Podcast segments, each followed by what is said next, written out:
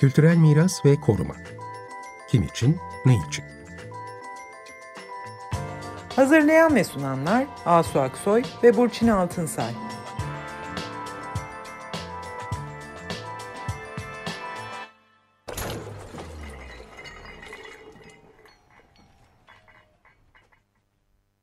Merhabalar, ben Asu Aksoy. Merhabalar, ben Burçin Altınsay. Ee, evet, yine bir kültür mirası ve koruma kimin için, ne için e, programında bu akşam beraberiz. Ee, Türkiye'de kültür varlıkları dediğimizde e, hangi kültür varlıklarının nelerin korunacağına ilişkin kararları Kültür ve Turizm Bakanlığı ve koruma kurulları alıyor. Bu kararları e, koruma kurulları dediğimiz kısacası bakanlıkla birlikte koruma kurulları alıyor. Geçtiğimiz geçen haftaki programımızda bu koruma kurullarının aslında kuruluşunu e, şey yapan, düzenleyen yasal çerçevelerin tarihsel gelişimine bakmıştık. Ta Osmanlı döneminin işte 19. yüzyıl ikinci yarısına gittik.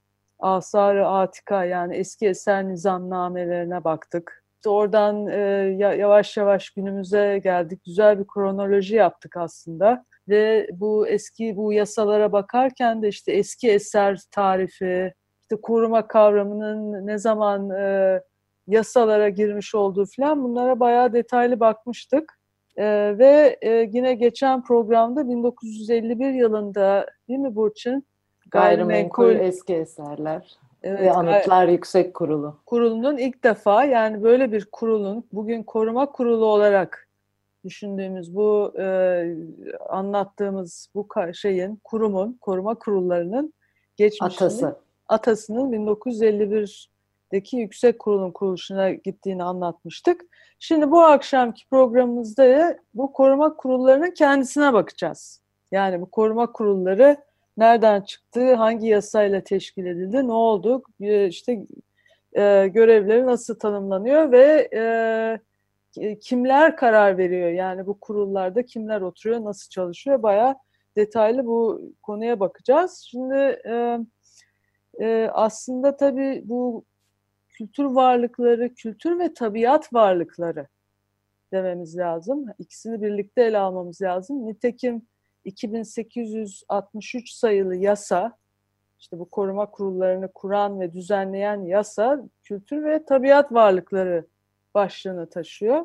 Çok önemli bir e, yani e, bu koruma kurullarının yaptığı iş çok önemli. Bunun önemini anlatmak için de böyle biraz böyle romantik gelecek belki ama yani işte bizim geçmişle kurduğumuz ilişki, geçmişten biz neleri seçiyoruz hatırlamak için, geçmişte yaşananların önemi, kimin için önemi, bütün bu yani bizim aslında kim olduğumuz, e, geçmişimizi nasıl yorumladığımız e, ve bunların bunların izlerini taşıyan işte bu taşınmaz varlıklar hangileri önemlidir, korunmalıdır konularında karar veriyor bu koruma kurulları.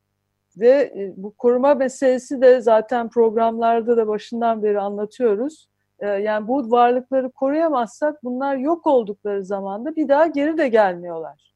Yani dolayısıyla bu varlıkların iyi korunmaları, doğru korunmaları ve bunların anlamlarının ve bilgilerinin doğru aktarılması ve bu seçimlerin doğru bir şekilde yani doğru derken de işte tabii ki bu e, nasıl diyelim yani bir sürü e, farklı taraflarında konuşabilmesi lazım bu konuda değil mi Burçin?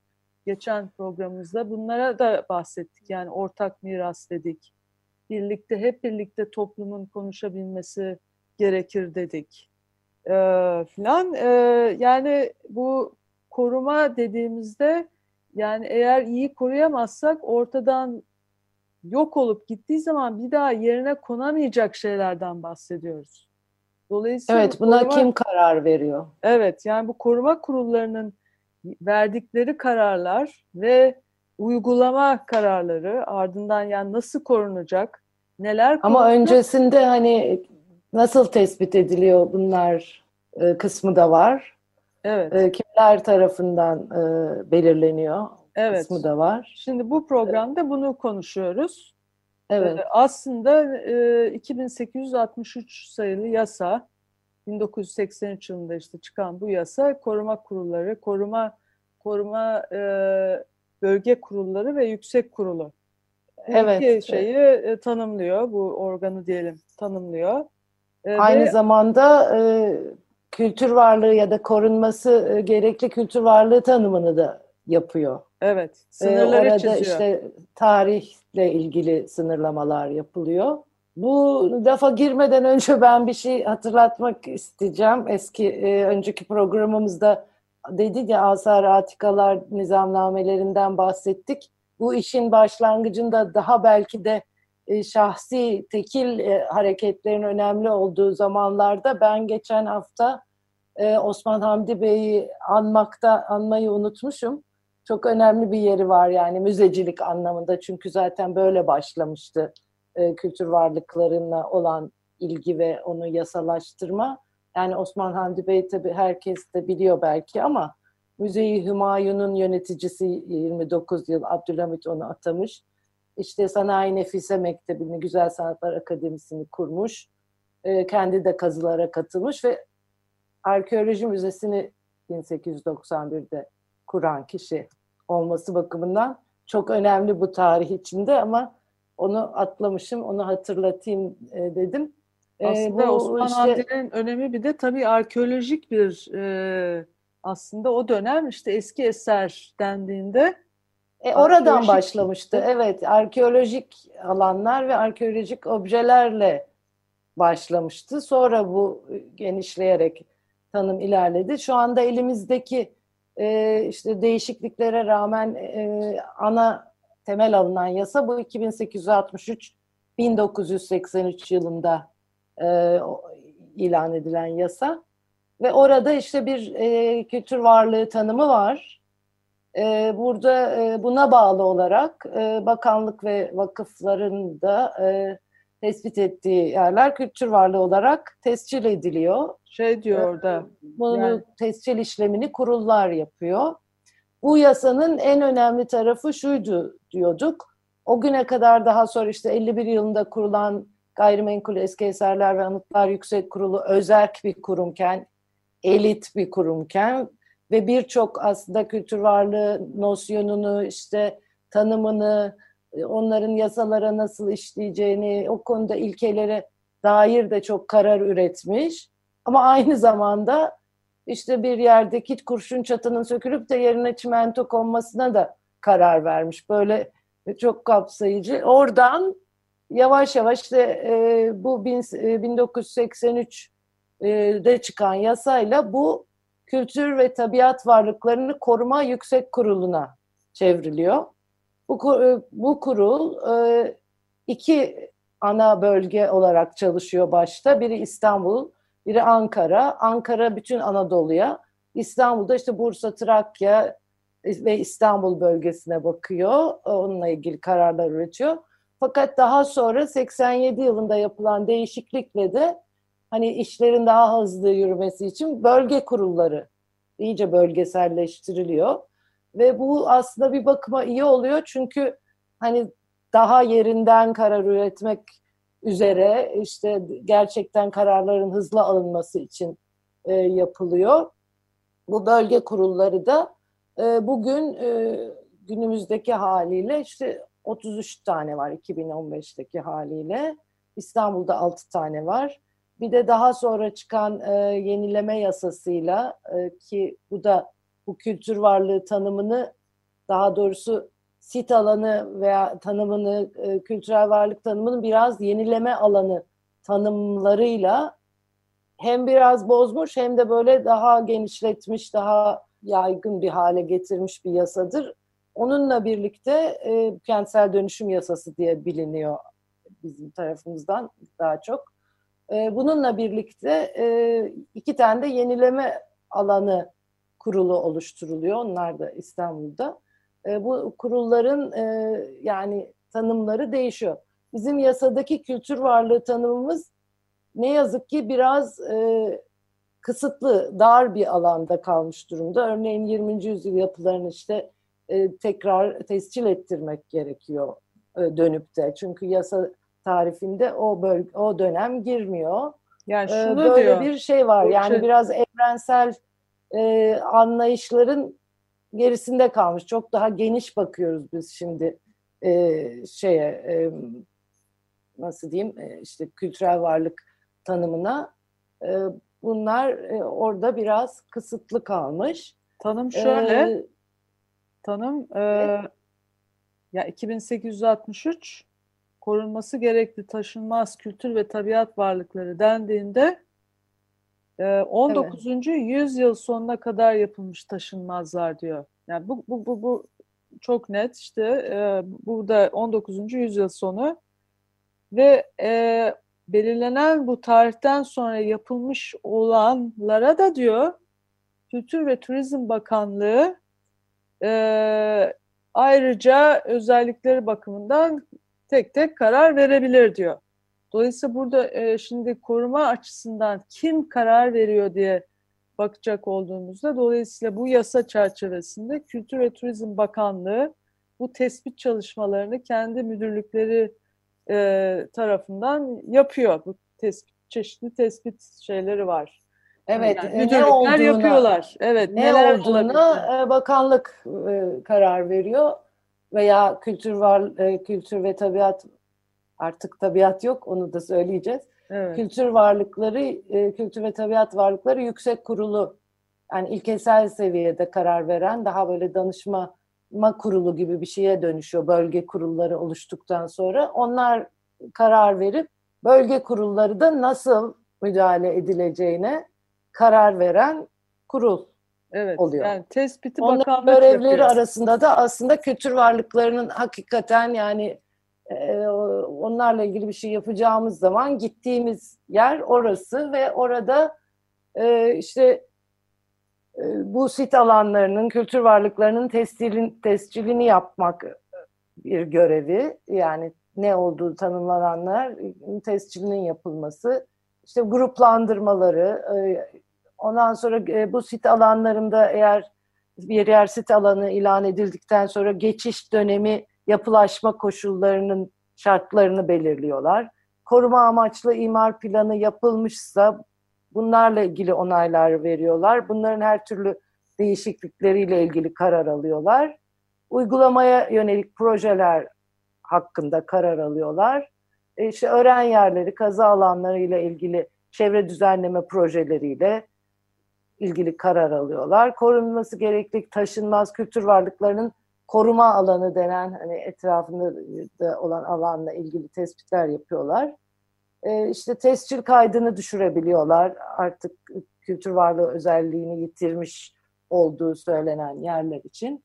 İşte koruma imar amaçlı imar planları onaylanmış yerlerde işte e, ruhsata tabi şeyler için karar veriyorlar. Bu şu demek bir basit onarım ve e, kapsamlı onarım ayrımı yapıldı. Basit onarımlar yani basit tamir tadilatlar ruhsata tabi değil. Dolayısıyla onlarla ilgili de KUDEP'ler kuruldu. KUDEP'ler koruma uygulama denetleme büroları. Onlara onlar bakıyorlar.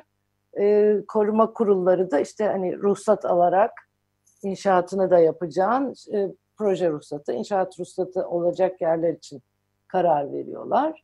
E, işte mesela naklinde zorunluluk bulunan korunması gerekli kültür varlıklarının uygulamaya yönelik işlemleri yani taşınsın bu buradan buraya gibi o tür kararları da veriyorlar. Yani böyle önemli kararları daha doğrusu e, korunması gerekli kültür varlıklarıyla ilgili ve çevreleriyle ilgili, sit alanlarıyla ilgili her türlü e, müdahale, fiziksel e, müdahalede son onay onların koruma kurullarından. evet, Evet. koruma bölge kurullarının. Bölge kurullarından Evet. geçiyor. Peki o zaman tabii e, şunu sormamız gerekiyor. Yani kim oturuyor bu bölge kurullarında? Yani buralarda bu Evet. karar verenler kimler? E, bu önemli, çok önemli. E, tabii çünkü e, dediğim gibi her türlü konu onlara gidiyor. Bunlar da işte e, s- e, 87 yılında bölge kurulları oluşturulduğu zaman bir bakanlığın atadığı bir grup uzmanlık alanlarına işte plancılık, mimarlık, sanat tarihi gibi, arkeoloji gibi uzmanlık alanlarından bir grup kişi artı akademik olarak da YÖK'ün atadığı iki kişi oluyordu. Ve gerektiği zaman buna konuyla ilgili başka kurumların, vakıflar gibi, ilgili belediyesi gibi, işte ne bileyim orman alanları gibi e, bunlarla ilgili e, teknik kişiler de izliyordu bu kurul e, toplantılarını ama imza yetkisi yok. E, gerektiğinde Mimarlar Odası'nı davet ediyordu kurul. E, böylece bu kararlar üretiliyordu. Fakat bu zamanla bugüne gelene kadar yavaş yavaş bu kurulların biraz uzmanlık ve e, konudan anlayan kişiler diyeyim den oluşan daha dengeli bir yapısı varken yavaş yavaş bu değiştirilmeye e, başlandı. E, 2005 yılında e, örneğin e, işte hukukçu üye e, sokuldu kurullara. Hukukçu üye tabii ki mevzuat açısından önemli katkıları olabilir. Ama hukukçu üyenin de imza yetkisi bir mimar ya da e, arkeologla aynı gibiydi ki bu biraz dengesizlik e, yaratıyordu. Bunda işte yavaş yavaş YÖK'ün e, atadığı e, şey e, üyeler bakanlık tarafından atanıp ama YÖK'ten izin alınarak atandı. Daha sonra bu e, 2011 yılında önemli bir yine kırılma noktası var. Orada da 648 sayılı KHK kanununda kararname ile bu YÖK tarafından seçilip üniversiteden izin alınan üye uygulaması tamamen kaldırıldı ve 7 üye, 7 uzmanlık alanından üye bakanlık tarafından atanır hale geldi. Yani burada giderek özerk bir yerden yavaş yavaş artık tamamen bakanlık tarafından atanan e, sürekli yani atama süreleri de kısaltıldı. İşte sık sık değişen, dolayısıyla bir sürekliliği olmayan, işte uzmanlık dengeleri her zaman doğru tutturulamayan bir biraz da siyasi kararlarla da kolay değişebilen bir yapıya sahip oldu. Yani burada aslında belki de e, şimdi e, mevzuata baktığınız zaman işte diyor ki bakan e, bakanlık yedi üyeyi işte koruma bölge kurullarına atar. Bunlar da çeşitli işte alanlardan gelen sanat tarihçisi, arkeolog falan gibi uzmanlar diyor. Yedi kişiyi atıyor bir bölge kuruluna. Şimdi bu evet.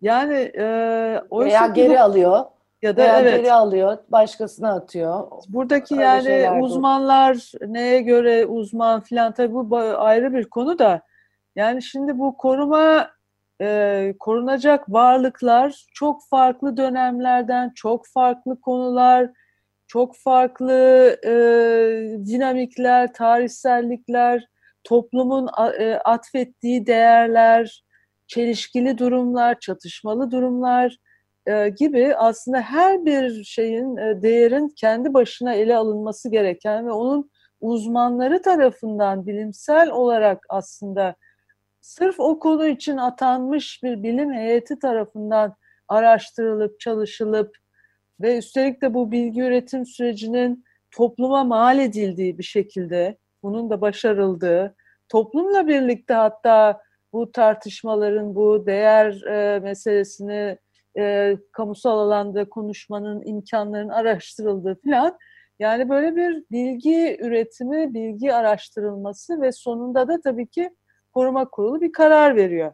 Yani bakanlık işte diyor ki mesela burası önemli bir yer, burası ben tespit ettim tescil için geliyor koruma kuruluna. E, şimdi e, koruma kurulu bu karar verirken e, bu yedi uzmana dönüp e, bu, bu uzmanlar yani her konuyu bilen uzmanlar olamazlar. Böyle Tabii bir şey bunun olamaz. Sürekli, sürekliliği olan bir kurum olması çok önemli. Çünkü bir de nereden bakarsanız yani e, işte Kültür Bakanlığı hani vakıflar da öyledir. Bayağı eskiden gelen bir deneyimleri var. Yani aslında bir arşiv kurumu, bir deneyim kurumu. Fakat böyle üyelerin hızlı dönüşümü, e, uzmanlıkların e, tam e, güvenilir olmaması diyelim. Bunlar gibi nedenlerle bu kurumsallaşamıyor. Yani o birikim de aslında kullanılamıyor veya yaygınlaştırılamıyor.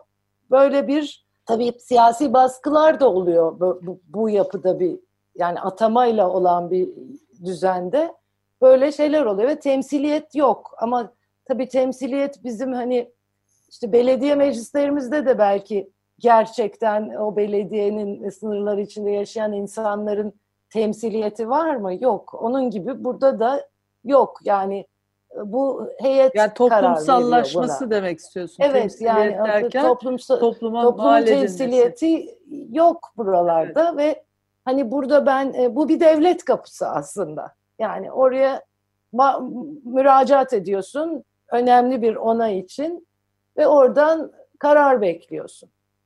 Dolayısıyla burada tabii işte daha e, ne bileyim bakanlığın, e, güçlü kurumların önceliği var her zaman.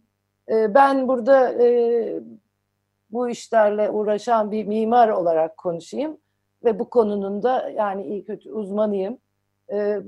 Ama ben gidiyorum işte bir projem var diyelim bir kültürel varlıkla ilgili.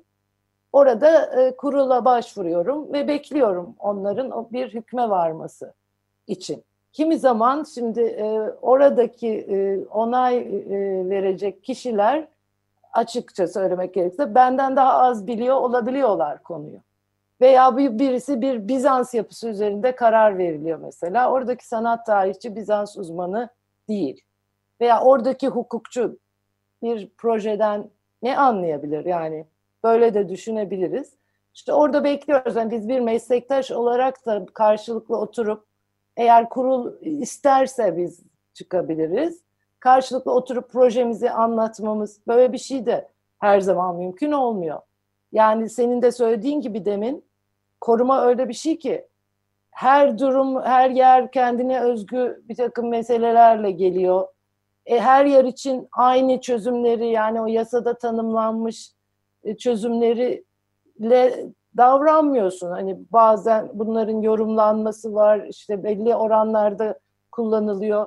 Dolayısıyla bu böyle bir bilgi üzerinden tartışılabilecek bir şey. Ee, o olmadığı için de yani öyle nasıl diyeyim tutarlı ve e, sübjektif bir bilgi de her zaman olamadığı için yasaklara bel bağlanıyor ve belli kısıtlar içinde hareket etmeye çalışıyorsun. Kimi zaman işte kurul üyesi diyelim sanat tarihçisi bir kurul üyesi bir mimari projeden haliyle anlamıyor yani. Bu açıkça söyleyebiliriz. Ama onunla ilgili karar üretiyor veya sizin tasarımınızla ilgili, koruma müdahalenizle ilgili bir şey diyor yani, bir karar veriyor. O olmaz öyle diyor falan. Yani dolayısıyla bu yapı çok böyle tek taraflı bir şey. Hem tek taraflı hem çok merkezi. Yani yedi kişi e, evet, e, çok. merkez yani bakanlıktan atılmış böyle kapalı. Ve üstelik de bu bilginin de yani bu koruma e, bilgisi diyelim buna e, yani bu çok dinamik olması gereken çok toplumla konuşması gereken ve de e, aslında e, bilimsel olarak günümüzde o kadar yayı, yayıldı ki yani e, biz bu şeyi de söylemedik onu da atlamayalım. 648 sayılı e, kanun hükmünde kararnameyle bir şey daha yapıldı. O da e, doğal sitlerle e, kültürel sitler ayrıldı. Doğal e, sit niteliği taşıyan yerler Çevre ve Şehircilik Bakanlığı'na aktarıldı. Orada bir komisyon kurulup o komisyon karar verecek. Ama bugün artık zaten hani hele Türkiye gibi bir yerde doğal sitle kültürel sit o kadar iç içe geçmiş ki çok yerde öyle. E bunlara nasıl ayrı ayrı yerler karar verecek? Ondan sonra e, artık biz kültürel peyzaj diye bir şeyden bahsediyoruz. Yani işte doğasıyla, oradaki üretimiyle, kültürel varlıkları, yapılarıyla hepsi bir bütün. E bunları böyle ayrı ayrı yetkililere dağıtınca tabii o sonuç e, kararları iyi olmuyor. E, ve yani dünyada zaten... da gidiş yani aslında Dünya Miras Sözleşmesi bizim de imzacısı olduğumuz giderek bunu tam da doğal tabiatla kültürü birleştirip birlikte bütünlüklü bakmak için yeniden bir e, kavramsal açılım ve bunun evet. yöntemlerini konuşurken biz şimdi bunu tamamen ayırmış bir vaziyetteyiz. Yani bilginin aslında o anlamda uluslararasılaşması, güncellenmesi, sürekli tartılması, bilimselleşmesi, yani genel e, koruma e, eğilimlerine uyum sağlaması zor oluyor. Ee, işte bir de böyle e, bu e, yenileme yasasıyla birlikte de 5366 gibi bir de ayrı bir odak oluşuyor. E, dolayısıyla değişik değişik kararlar e, gelebiliyor.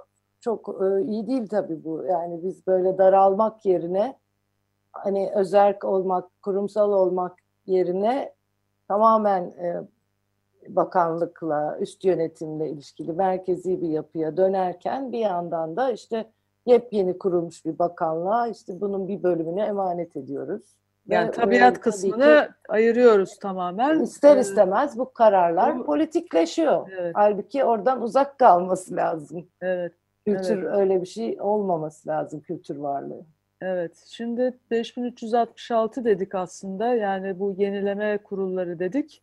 Bu konuyu önümüzdeki programlarımızda mutlaka ele alacağız. Ee, ve şeyi de tabii ki bu kültür ve tabiat ayrımı meselesi. Bunların hepsinin teker teker bakılması lazım. Ama bugün yine e, süremizin sonuna geldik. Evet. yüzden Evet. e, yani şey e, böyle kısa sürede bazen şey olabiliyor, ifade etmemiz zor olabiliyor ama bundan sonraki programlarımızda buluşmak üzere diyoruz değil mi Burçin? E, Evet, evet. sağlıklı Koruma e, konularında buluşmak üzere. İyi akşamlar. iyi akşamlar. Kültürel miras ve koruma. Kim için, ne için?